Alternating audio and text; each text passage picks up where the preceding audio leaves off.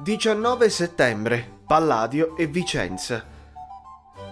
Sono qui giunto da quattro ore e ho già percorso la città e visti il Teatro Olimpico e gli edifici del Palladio. Si è pubblicata ad uso dei forestieri una piccola guida con incisioni e con un testo scritto con gusto in materia d'arte. Nel contemplare quegli edifici si riconosce subito il loro pregio attirando l'attenzione per la loro grandezza e per la loro imponenza, e soddisfano lo sguardo per la perfetta armonia delle loro dimensioni e per la prospettiva delle sporgenze e delle parti rientranti.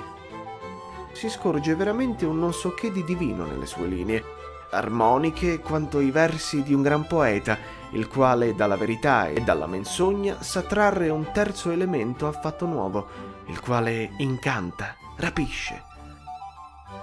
il teatro olimpico è certo il teatro degli antichi, ridotto a minime proporzioni, ma pur sempre di inarrivabile bellezza. Paragonato ai teatri moderni, fa la figura di un giovane di buona famiglia,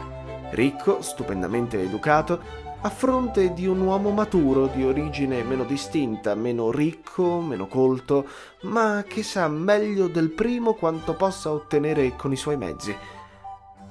Quando si considerano qui sul sito gli edifici stupendi eretti da quel genio e come li abbiano ridotti il sudiciume e la trascuranza, allora si scorge che avvenne al Palladio quanto avvenne ad altri,